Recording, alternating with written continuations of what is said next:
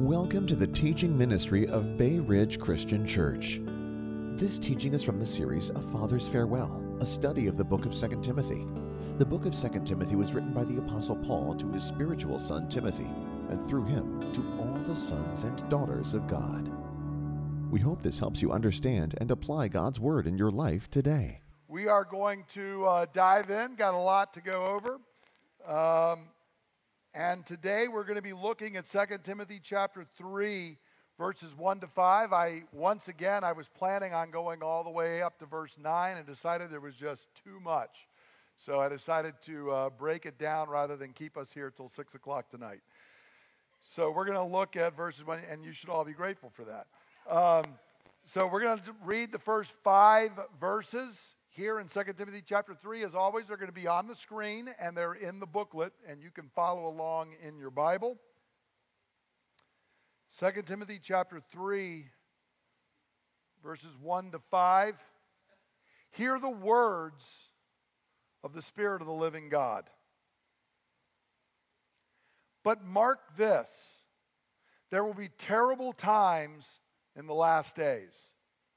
People will be lovers of themselves lovers of money, boastful, proud, abusive, disobedient to their parents, ungrateful, unholy, without love, unforgiving, slanderous, without self control, brutal, not lovers of the good, treacherous, rash, conceited, lovers of pleasure rather than lovers of God, having a form of godliness but denying its power have nothing to do with them.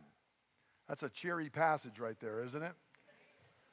Um, recently, I've been going through, and uh, I had started reading a number of months ago a, a book called The Rise and Fall of the Third Reich. If you've ever seen it, it is a massive tome. I'm listening to it on Audible, it's like 60 hours long.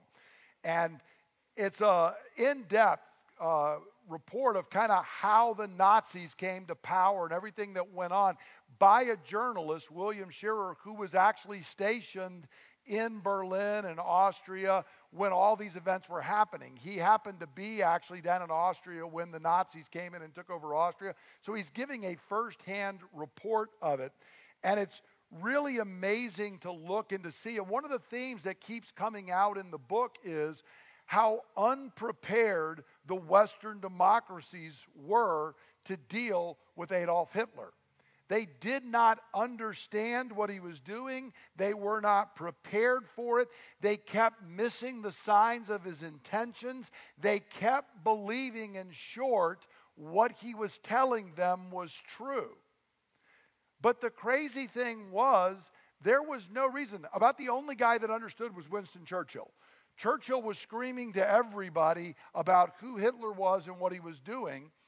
But the amazing thing was, anybody could have known what Hitler was doing. He had written a book called Mein Kampf where he'd explained everything he was going to do. It was all there. We're going to get back the Sudetenland. We're going to take over Austria. We, have got to have all the living room in the East. He'd explained everything he was going to do pretty much step by step, but nobody was prepared. It's kind of crazy to watch. And I've been reading this in part because I feel sometimes like we're living in the mid 1930s again. It almost makes me want to take an Eastern view of history being cyclic as I watch some of the things because th- there, are, there are world leaders right now that have told us what they believe and how they want to act, and then we're still getting shocked when they actually act the way they told us they were going to act based on what they believe. And so it's important for us to understand that we should not be caught unprepared. God has told us in the scripture what the days in which we live are going to be like. Yet I find Christians who are sometimes surprised by what that is. But we have been told over and over again in the scripture what the days in which we live will be like and how we are to live in response to that. So, what uh, is it that God's telling us? Let's dive in. Well, the first thing is we're told there are going to be terrible times in the last days. Notice Paul says this right here uh, in verse 1. But mark this, Timothy, pay attention to this. There will be terrible times in the last days. Now, it may strike us a little bit unusual if you've been following through and reading the book because he was talking about the false teachers and what they were like and the way they were going. And then all of a sudden he says, But mark that there's going to be terrible times in the last days. Now he's doing this because this is not the first time he's mentioned this to Timothy. And in fact, it's very common teaching in the New Testament. Notice actually, if you go back to 1 Timothy chapter 4, verses 1 and 2. So he had previously written to Timothy just a few years before, and he had said this The Spirit clearly says that in later times some will abandon the faith and follow deceiving spirits and things taught by demons. Such teachings come through hypocritical liars whose consciences have been seared as with the hot iron. So notice he said there, look, the Spirit is clearly telling the church this is what you should expect. There are going to be these deceitful teachings coming forth. They are actually things that are demonic in their origin. It's going to end up searing people's consciences. There are problems with both what is being taught, both in the doctrine and in the conduct of that doctrine, what follows uh, conduct morally wise, false teachings and unholy living. So he'd already warned Timothy about this, and he's reminding him now. But it's not just Paul. In 2 Peter chapter 3, verse 3, which is actually quoted by Jude in Jude chapter 1, verses 17 and 18, Peter says this First of all, you must understand that in the last days scoffers will come, scoffing and following their own evil desires.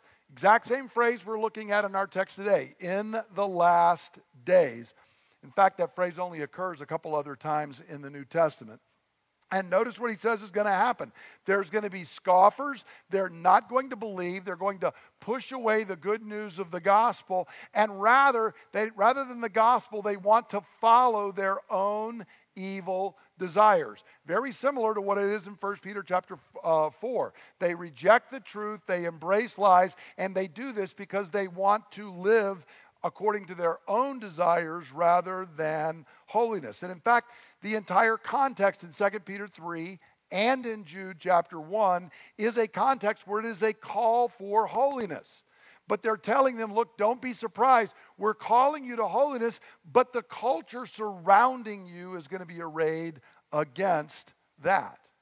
Now, you should have a question because very often, and I remember being a young believer and reading passages like this and thinking, wow, I wonder when the last days will be.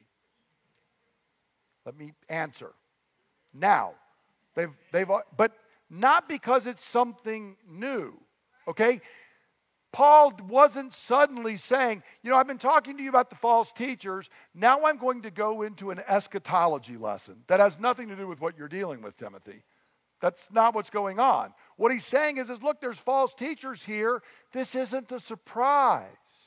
It's a mark of the last days, and you live in the last days, Timothy. Now, how do we know that? If you notice down in verse 5, as he describes these characteristics of the last days and the people, he tells Timothy, present tense, have nothing to do with them. Now, we're going to see it's not really so much the people who are being influenced as it is the teachers who refuse to embrace the gospel. But notice what Paul's saying. He's not saying, Timothy, write this down because thousands of years from now it'll be the last days and these things will come true. He's saying, Timothy, these things are true we've already been told they were true. It is the last days. Here's how you live in light of the last days. So we must separate from these last days false prophets.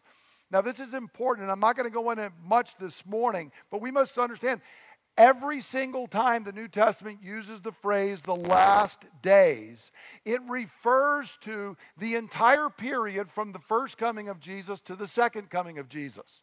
So there's all kinds of prophecy. You can see all kinds of. The, Russia's invaded Ukraine. Are we in the last days? Yes, and it has nothing to do with Russia invading Ukraine whatsoever. We're in the last days because if you are a Christian, you have been living in the last days. There is no more last days. In fact, and I'll go over this in after hours, I can tell you we are in the last hour because John said they were in the last hour 2,000 years ago. And there is no such thing as the last minute or last second. That's not a New Testament category. We're in the last days because they started when Jesus came. The book of Hebrews says there were all kinds of prophets that spoke before, but in these last days, God has spoken by his Son. That started the last days. And so we are living in the last days. All Christians, so all the things Paul is describing are going to be evident throughout the last days. And you need to understand this is what's important because we might have thought, well, I thought when Jesus came, things were going to get fixed, everything was going to be better. But see, the New Testament tells us over and over and over again don't be deceived. Yes, Christ has come. Yes, the kingdom has been planted. Yes, it is starting to grow. It is working like yeast throughout the dough. But make no mistake, there's going to be false teachers. There are going to be scoffers. There are going to be difficult times. And in fact, there is going to be great ungodliness. That is a mark of the last days. And so we're going to take a look now at what Paul tells us and then how, how that can help us in our own walk and how we respond to it. And what he's telling us is look, there's going to be moral decay in the last days. Yes, the Messiah has come. Yes, he has established the kingdom. Yes, the kingdom is growing, but there is still moral decay in these last days. Now, you can note in verses 2 to 4, after he said there's going to be these terrible times, uh, he gives this description. And one of the commentators, you know, some people don't like reading this, but the commentator said, yeah, but just look around. It's an accurate description. It may be depressing, but it's not like, wow, Paul just, you know, where was that guy living? In the world is where he was living because it is a reality. And so this is what's known as a vice list. And you'll be glad to know there, there's almost 20 items. I'm not going to go in depth over all 20 items. Okay, we're not going to do that. Uh, I'm going to kind of give some general descriptors because when Paul does these things, they're meant to help us understand some general principles. And he does this a lot. If you want, you can look at the notes online later. But for example, Paul in Romans 1 29 to 31 in 1 Corinthians 6, 9, and 10, in Galatians 5, 19 to 21, in Colossians 3, 5 to 9, and also in 1 Timothy 1, 9, and 10. All of those are vice lists. Real similar. Paul goes through and lays out and says, Look, this is what these things look like. And many of them, some of them talk about the last days. Some of them are just saying, Look, this is what the sinful nature is trying to build in us, as opposed to what the Holy Spirit is trying to build in us. This is what unregenerate man looks like. This is what God wants us to put off and not be part of. Some of the sins are unique, they only appear once. Some of them are pretty common. They show up in a lot of the list because they're probably more common struggles. But we're going to just take a look and try and note some general things about these, which will help us first in my own struggle with sin and then secondly, for how the church responds. So, the first things to note number one is the root problem is disordered love. The root issue is disordered love. Notice in verses 2 and 4 the first and the last items in the list. The first items are people will be lovers of themselves and lovers of money. The last items in the list is lovers of pleasure rather than lovers of God. Now, I've mentioned this before, but this is helping us learn how to read. In there's a literary device that's known as inclusio. It means when you got a long list of things, if you start with something and you end with basically the same thing, you're highlighting and saying, This is really important. This is central. Don't get lost in a, in a wash of 18 or 20 things. I'm going to start and end with the same thing so that you really keep it fixed in your mind. And what is central here is the idea of disordered love, a love that is wrongly oriented. So Paul says, look, people love themselves, people live for their own pleasure rather than loving God and living for God. I mean, don't get, you know, he mentions they're lovers of money, but that is not that people pulled out a coin and were like, oh, I love this coin. What, why do we love money? Yep, it lets me buy whatever else I take pleasure in. Whatever that is, it might buy me political power, it might buy me entertainment, it might buy me sexual stuff, it might buy me, back then, slaves, it might buy me influence, whatever it is. But money lets me get the things that I want to take pleasure in. And so these people are oriented, we are created to have a love that is ordered towards God. Our very nature, the way we are made, is we are made to be oriented in love towards God. But Paul says these folks are, rather than being ordered and oriented towards God, are going to be oriented towards themselves. And everything else is in service of that. Why do they love money? Because it lets me be oriented towards myself. Why am I a lover of pleasure rather than a lover of God? Because I've put myself at the center of the universe, what I want. Now, this is important even for believers to understand. The root of sin and vice is always disordered love. You and I might have different sins. I may look at your sin and say, I don't even understand why you would even want that. But see, it doesn't matter. I've got my sins. And they are all growing out of the soil of disordered love. I've put something or someone before God Himself. I love something or someone more than I am loving God Himself. I actually taught about this a lot a few years ago in the series called The Root Vices, where we looked at what are sometimes called the seven deadly sins, and the soil out of which that tree grows is disordered love. This is one of the great things that St. Augustine, as he wrestled as he was coming to Christ that Augustine really wrestled and came to understand is whenever I am off the path, I can trace it back. My love got oriented the wrong way. And every sin traces back to that.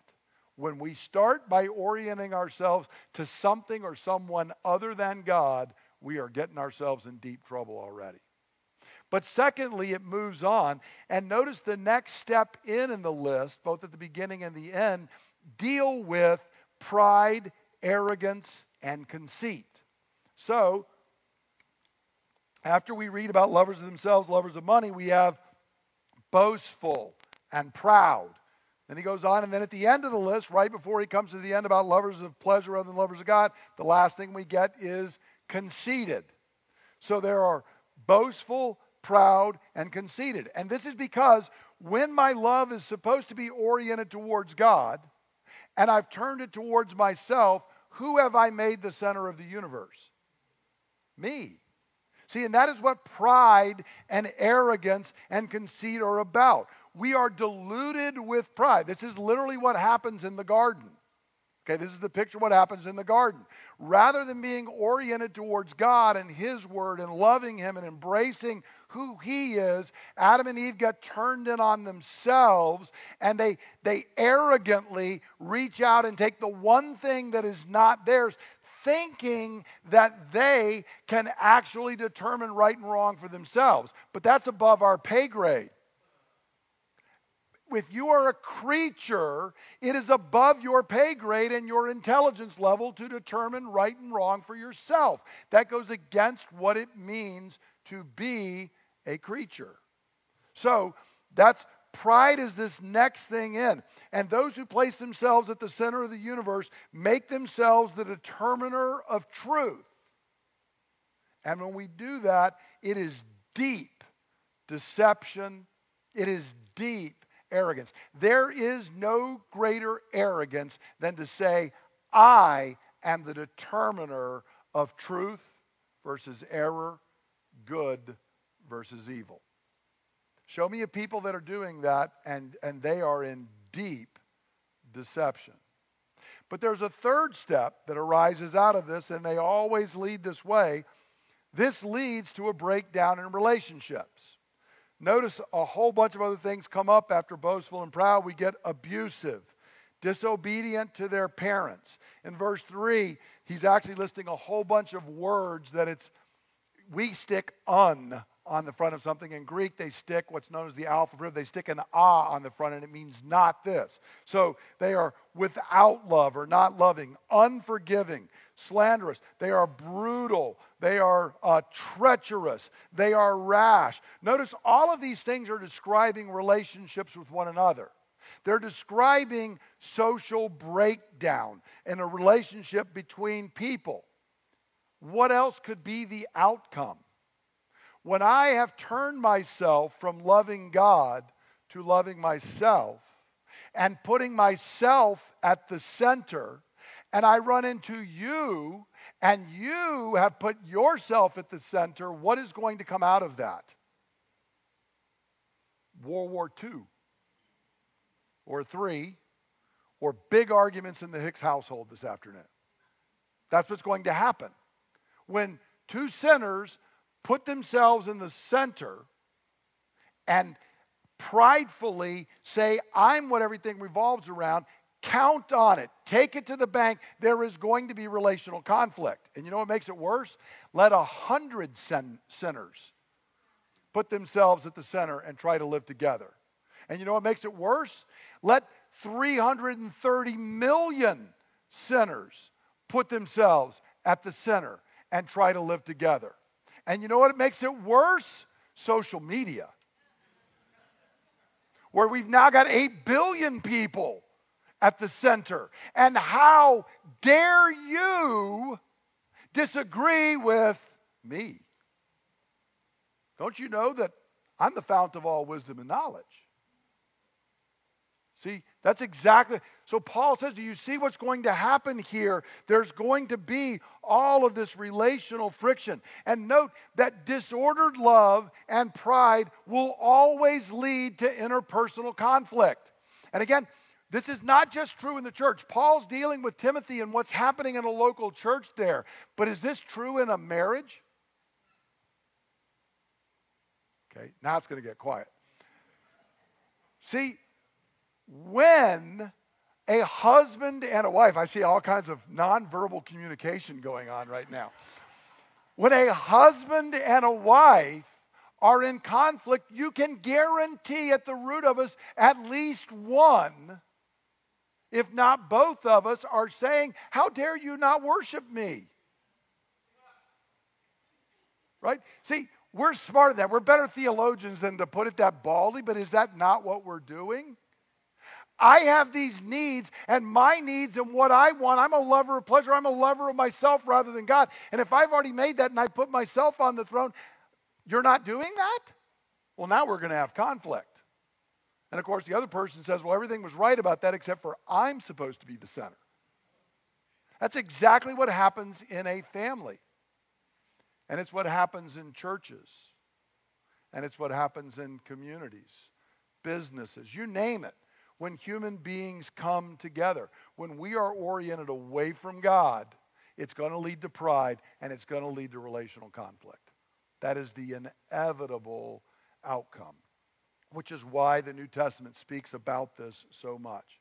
And then the last step in it is that they, these are people who become full of moral decay. Notice some of the other words that are here ungrateful. And, and don't pass by that one too quick. We live in an ungrateful age. We, so many people who are ungrateful, and that is always high on the list. If you look in Romans 1, one of the first things Paul says is they were not grateful to God. Serious issue. Ungrateful, unholy. Verse 3 says they are without self control. Verse later in verse 3, they are not lovers of the good. They, they are against the good. When they see good, it doesn't attract them. In fact, if you go far enough down this, they can even become repelled to the good. And notice this follows inexorably. Because they have placed themselves at the center rather than God, why would they be grateful? Who would I be grateful to? Watch our culture every year at Thanksgiving. We are struggling with this as a culture. If we've denied that there's a God, then who am I giving thanks to? I'm sending positive, thankful thoughts out there. Deep in our core, we just know that doesn't even make sense. okay? It's bound to lead to being ungrateful. And we find reasons to complain rather than be grateful, which leads to even that, that is like setting the relational conflict into concrete. Their moral compass is broken, so they're unholy in their conduct and they love evil rather than good. And because they love themselves and pleasure more than God, they lack any ability to say no to their own desires. So notice right there at the center of the list is no self control. Because if I've become a lover of myself, is there any potential for me recognizing and saying, I think that desire of mine's not very good right now? And and I but I'm going to say no to my desire. Well, why would I say no? I'm at the center. My love is oriented towards me. My love is oriented towards what I desire. So the only possibility is to say yes. I whatever I desire must be good. You should hear that in our culture right now. And it is not only bad, it is a sign of how far down you are in, at the bottom of the whirlpool when you come to a place that I can't even begin to critique my desires.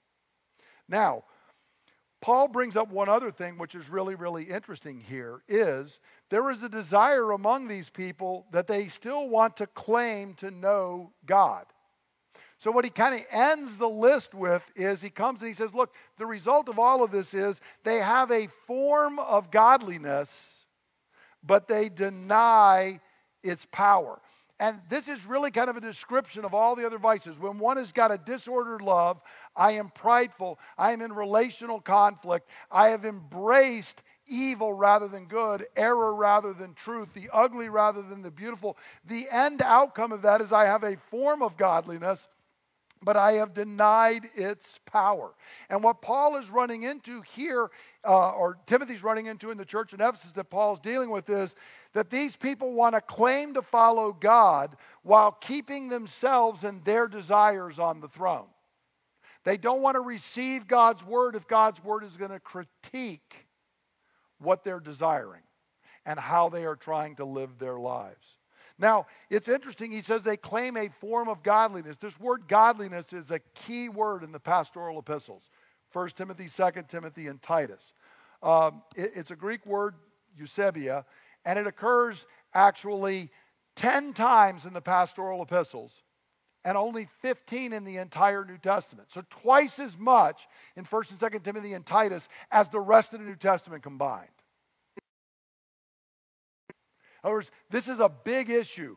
Paul is dealing with this idea of godliness. And, uh, you, you, know, so I, I won't take the time to tell you right now what those 10 times are, but if you look online, you can look in the notes and see the 10 times they occur in 1st and 2nd Timothy and in Titus. And it's especially in 1st Timothy. Uh, actually, eight of the 10 are in 1st Timothy. That he'd already written Timothy a bunch about this. And godliness is an embrace of the true faith, and it includes holiness. It includes that if you're saying you are part of God's holy people, that you're embracing that I'm going to try and walk in holiness.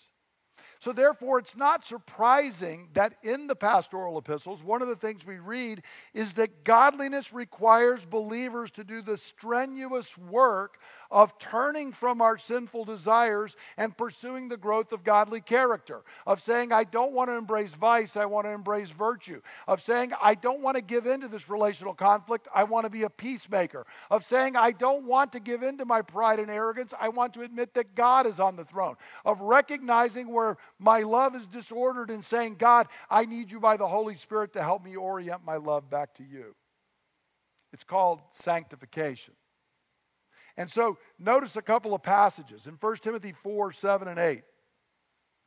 Have nothing to do with godless myths and old wives' tales, which is kind of the way Paul describes much of this speculative teaching of the heretics, but rather train yourself to be godly. That's literally train yourself in godliness. Same exact word. Is here, that they have a form of godliness. It's Eusebia. And he says, For physical training is of some value, but godliness, the exact same word. So godly and godliness there is the same word in Greek. Uh, godliness has value for all things, holding promise for both the present life and the life to come. So notice Paul's using a metaphor here. And he's saying, Do you understand? Physical training. We, we've talked about this before as we've looked at it. Is physical training easy or hard? Hard. Why do most people not exercise? Right, because it's hard. We all want to convince ourselves see, if I just do this for like two days, it's going to get easy. Well, I can tell you, I'm a lifetime into it right now. And tomorrow morning, my first thought is going to be, God, I don't want to go run. And if you saw me, I've mentioned this before, you would think somebody stop and give that guy O2. He looks like he's dying out there. Okay? It's difficult. It is hard work. And Paul says that's a metaphor for what it's like in the Christian life to cultivate godliness. Just because you're a believer, just because you've come to Jesus, doesn't mean there's not effort to put sin down and embrace righteousness. It's training. And it's like every morning when the alarm goes off and I think I don't want to run, my next thought has to be, but I'm going to go run. And when the thought comes, I want to walk the way of putting myself, my desires, my urges at the center to say, no. I'm not going to do that. I'm going to turn towards righteousness by the grace and power of God. Notice in 1 Timothy 6:11, he tells Timothy, "But you, man of God, flee from all of this." He's been talking about the, the characteristics of the false teachers, including at the end that they think godliness is a means to financial gain there and the love of money is the root of all kinds of evil you o oh man of god you have to flee from all of this and pursue righteousness godliness. Same word. You have to pursue Eusebeia. It's not just sitting there, it's going to take you getting up and chasing it down. So it's like physical training, it's like us laboring and working. But see, what these people are wanting to say is, I'm part of God's holy people, but when I have a sinful urge, I'm going to say, God made me that way. I'm going to say, I embrace that. Because, see, my desires are already oriented towards me, and if I want it, it must be good, which is death to any chance of moral improvement. Any chance of moral improvement whatsoever. And so that's exactly what these people are doing. They're claiming a form of godliness, but they deny the power of God to root out sin because this is not a call to you and I to do it in our own power. Notice he says that in 2 Timothy 3 5. But in 2 Timothy 1 7 and 8, I remind us very early, because, you know, Paul was kind of laying his hand out early in the letter. And he told Timothy, he said, you know, so here he's saying these people deny the power of God. They, they deny the power of godliness. Remember back in 2 Timothy 1 7 and 8, he said, For God did not give us a spirit of timidity, but a spirit of power if you are part of the people of God, the Holy Spirit is in you, and He is the Spirit of power. So there's no laying there and saying, well, this is too hard. No, the, the Holy Spirit is there to empower us. In verse 8, he also says, Don't be ashamed to testify about the Lord. Join with me in suffering for the gospel. Hi. How? by the power of God. Not by your own power, Timothy. You're not going to be able to do it.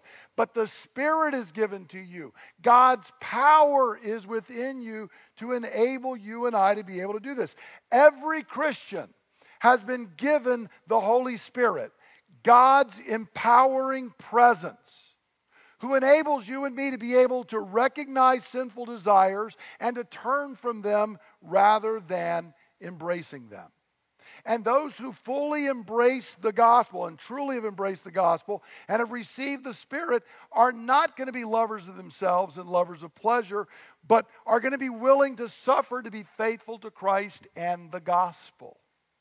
Now, I can say, I wish sanctification was something that you had to do the first year of your Christian life.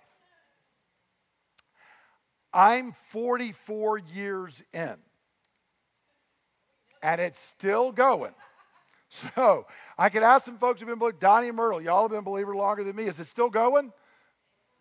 Still going. So if you're trying to hang on to the day when you're not going to have to walk through this struggle, that's called when one of the doctors in our church says, Yep, they have breathed their last. And you wake up and you're seeing Jesus face to face, the struggle will be over. Until then, there is a struggle. But notice, see, the heretics want to have their cake and eat it too. I want to claim to be part of the people of God, God's holy people, but I don't want to walk in holiness. I want to claim to have a form of godliness, but at the same time, I'm going to deny the power of the gospel and the Spirit of God to actually help me put down my desires. And friends, see, here's the mark of the last days. We live in an age that is trying to strengthen with everything in it, telling you and me, you don't need to do that. Just embrace it. Just be your authentic self. Sin is never authentic. It is not part of what it means to be human. We were made without sin. And we will one day be fully and gloriously human without sin. And sanctification is not me putting down my authentic self, it's me putting down that which is trying to distort my authentic self, to embrace who I actually am made to be. That's what it is about. And so we do not give in to false teachers. See, when Paul says have nothing to do with them, he's not talking about unbelievers out there. He's talking about those who want to stand up in the church and they want to distort the gospel so they can have their form of godliness and then cut the line of power and say, but I can be as sinful as I want to be. We can't do that because it is destructive to who we are. And most of us, when we wake up the next morning, after I've had my sin fast, I don't ever say, wow, that was really good. That was, that was freeing. We realize, dear God, why did I do that? Why did I give in to that? Because that's what sin does. So let's apply the word briefly and we will come to the table. Number one, in applying the word, I want to remind us of the glorious gospel. Paul has been constantly reminding Timothy. And you remember the first antidote to this infection, this gangrenous infection of false teaching, was to keep reminding them of these things. Keep preaching the gospel, keep the gospel central. I want to remind us in doing that. Friends, we are saved by grace alone, through faith alone, in Christ alone. You are not saved by your efforts. I am not saved by mine. And thanks be to God as Paul said there in 1 Timothy chapter 2, even if we are faithless, he remains faithful. Thanks be to God. It is not, your, your place in heaven and mine is not that I got sanctified enough. D- don't misunderstand that. It is all by grace, every bit of it.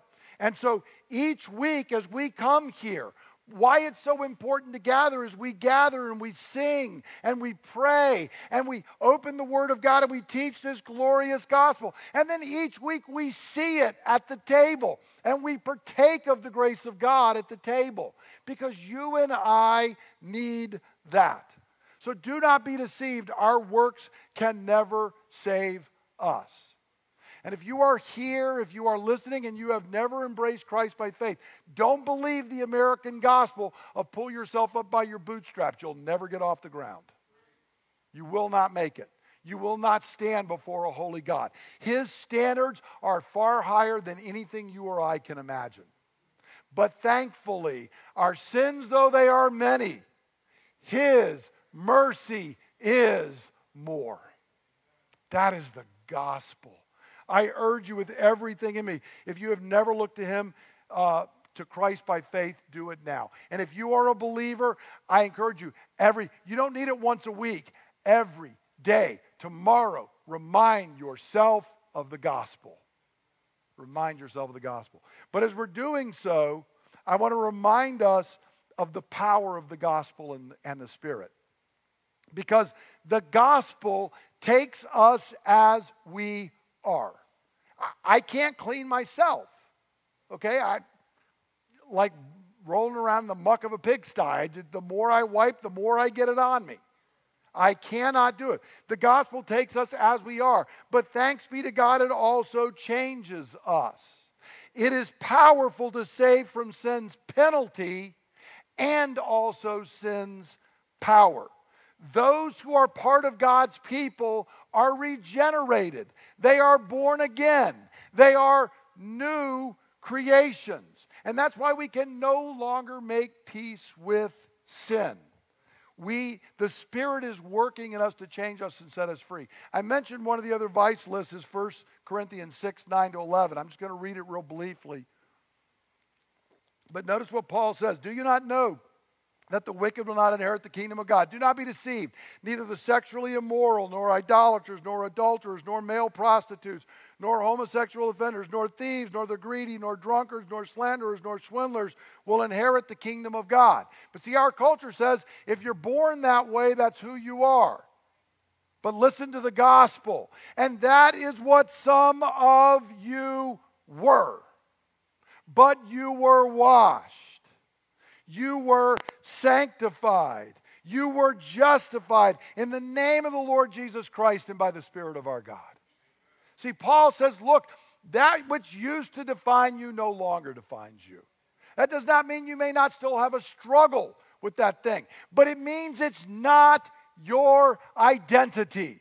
Our culture is working overtime here in these last days, and there has been nothing more demonic than the ideas of how our identity is formed. This idea of expressive individualism, and there's a lot of roots that go back. It has been hundreds of years. We live in the day where this thing is congealed around us, and it is telling you to identify yourself by these aberrant desires. That is not who you are. And how many of us have aberrant desires? If you're not waving both hands, you are deceived. But thanks be to God, that's not my identity. I am created the image of God the triune God, the Father, the Son, the Holy Spirit, made for relationship with my God, made for relationship with you, recognizing I am not the center, I am a creature, but I am the very image of that God. And though I am fallen, though I am broken, though I am flawed, Christ has come. He has worked redemption for me. The Spirit of God has regenerated me. He dwells in me. And my identity is in Christ. That's who we are. Don't buy the lie, it's destructive to who we are. And so I, I encourage you, you may be here, you may get weary, you may feel that your struggle against your particular sin, I'm never going to get. Today, cry out for the power of the gospel. The gospel is the power of God to save. Cry out for the Spirit of God to empower you, to work, to change you. But don't give into the heresy that is all around us that says, just identify yourself, just lay there in it, just wallow in. That is not who we are. Sin is always destructive and deforming. And I want to encourage you during Lent. I have been enjoying this Lent, which sounds weird. I'm, I'm enjoying denying myself, okay? But I am. I'm enjoying this week as I fasted and I prayed and I said, every time my stomach is reminding me I am not the center of the universe, just skip a meal and find out how mortal you are. Every time that happens, to say, I don't live by bread alone. I live by every word that comes from the mouth of God. Father, I want to desire you, not my own ways. Use this time to let the Lord work that in us. And now we're going to come to the Lord's table. And as we do so, I want to encourage you to receive strength when we come here. Friends, this is not just ceremony. The Spirit of God is here to feed and empower you and me. And so as we come, I urge you, cry out to the Spirit for God to make himself real and known and to empower you. I'm going to begin by reading uh, a couple of passages of Scripture together in 2 Timothy 2 and 1 Corinthians 10. God's solid foundation stands firm, sealed with this inscription The Lord knows those who are his. And everyone who confesses the name of the Lord must turn from wickedness. You cannot drink the cup of the Lord and drink the cup of demons too. You cannot have part in both the Lord's table and the table of demons. If you are here and you belong to the Lord and you've embraced the gospel, struggling though you may be, though your sanctification may be up and down, if you are here and saying, by the Spirit of God, I want to turn from my sin and I want to embrace righteousness, I want to encourage you to come to the table. This is not for those who are sin, sinless. If it was, I would not put my hands on this bread. This is for we who are weary and struggling with our sin. For God to come and to meet us and to empower us to walk in holiness. If that is you, I invite you to come. For what I received from the Lord, I pass on to you that the Lord Jesus, on the night he was betrayed, took bread. And when he'd given thanks, he broke it and he said, This is my body, which is broken for you. Do this in remembrance of me. And in the same way, after supper, he took the cup and he said, This cup is the new covenant in my blood, which is poured out so that your sins may be forgiven. Drink from this, all of you, in remembrance of me. For as often as you eat this bread and you drink this cup, you proclaim the Lord's death until he comes. Therefore, whoever eats the bread or drinks the cup of the Lord in an unworthy manner will be guilty of sinning against the body and the blood of the Lord. For this reason, everyone ought to examine themselves before they eat of the bread and they drink of the cup. I added the two verses at the end today to encourage us as we're coming before the Lord's table today. Let's let the Spirit open up. If there's an area where you say, I made a peace treaty, I've made a peace treaty with the devil here. Confess. Let the Spirit break that in us this morning and receive grace and mercy to help us in our time of need. Let's go ahead and open up the bread.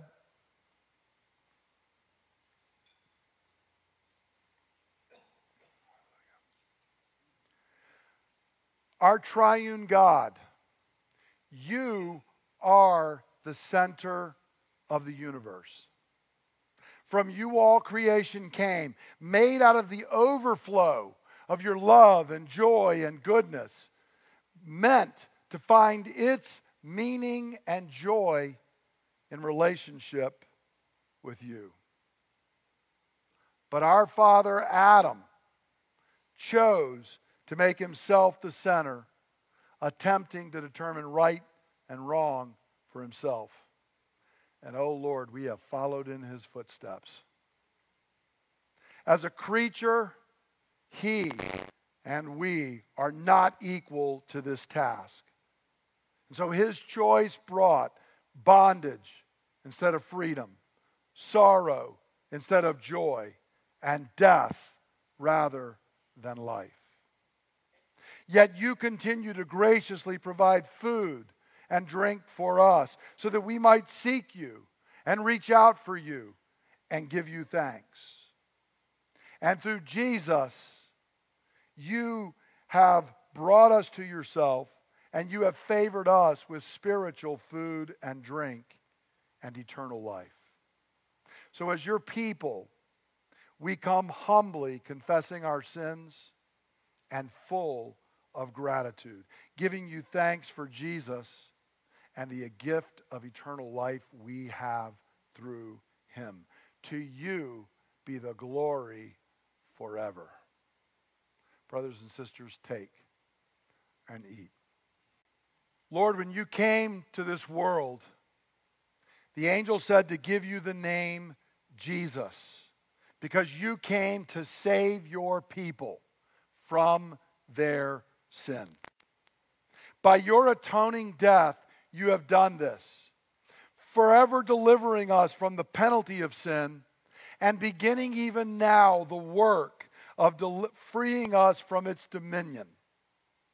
And as your people, we give you thanks for this great salvation, rejoicing in the blessing of sins forgiven, and crying out for the daily experience of growing freedom from the power of sin. We thank you that through your blood we are new creations, so that the old ways of sin no longer define us, for our identity is found in following you. To you be the glory forever. Brothers and sisters, take and drink. And I invite you to cry out to me for the Holy Spirit to come powerfully upon us and to empower us this coming week. Holy Spirit, at the dawn of creation, when all was darkness and chaos, you hovered over the waters to bring order, light, and life so that everything was good. And you were breathed into a mere lump of clay so that it became life, the very image of God. And in the same way, when we were dead in our trespasses and sins, full of darkness and chaos, you came upon us so that we became alive, filled with light, and set in proper relationship to the Father.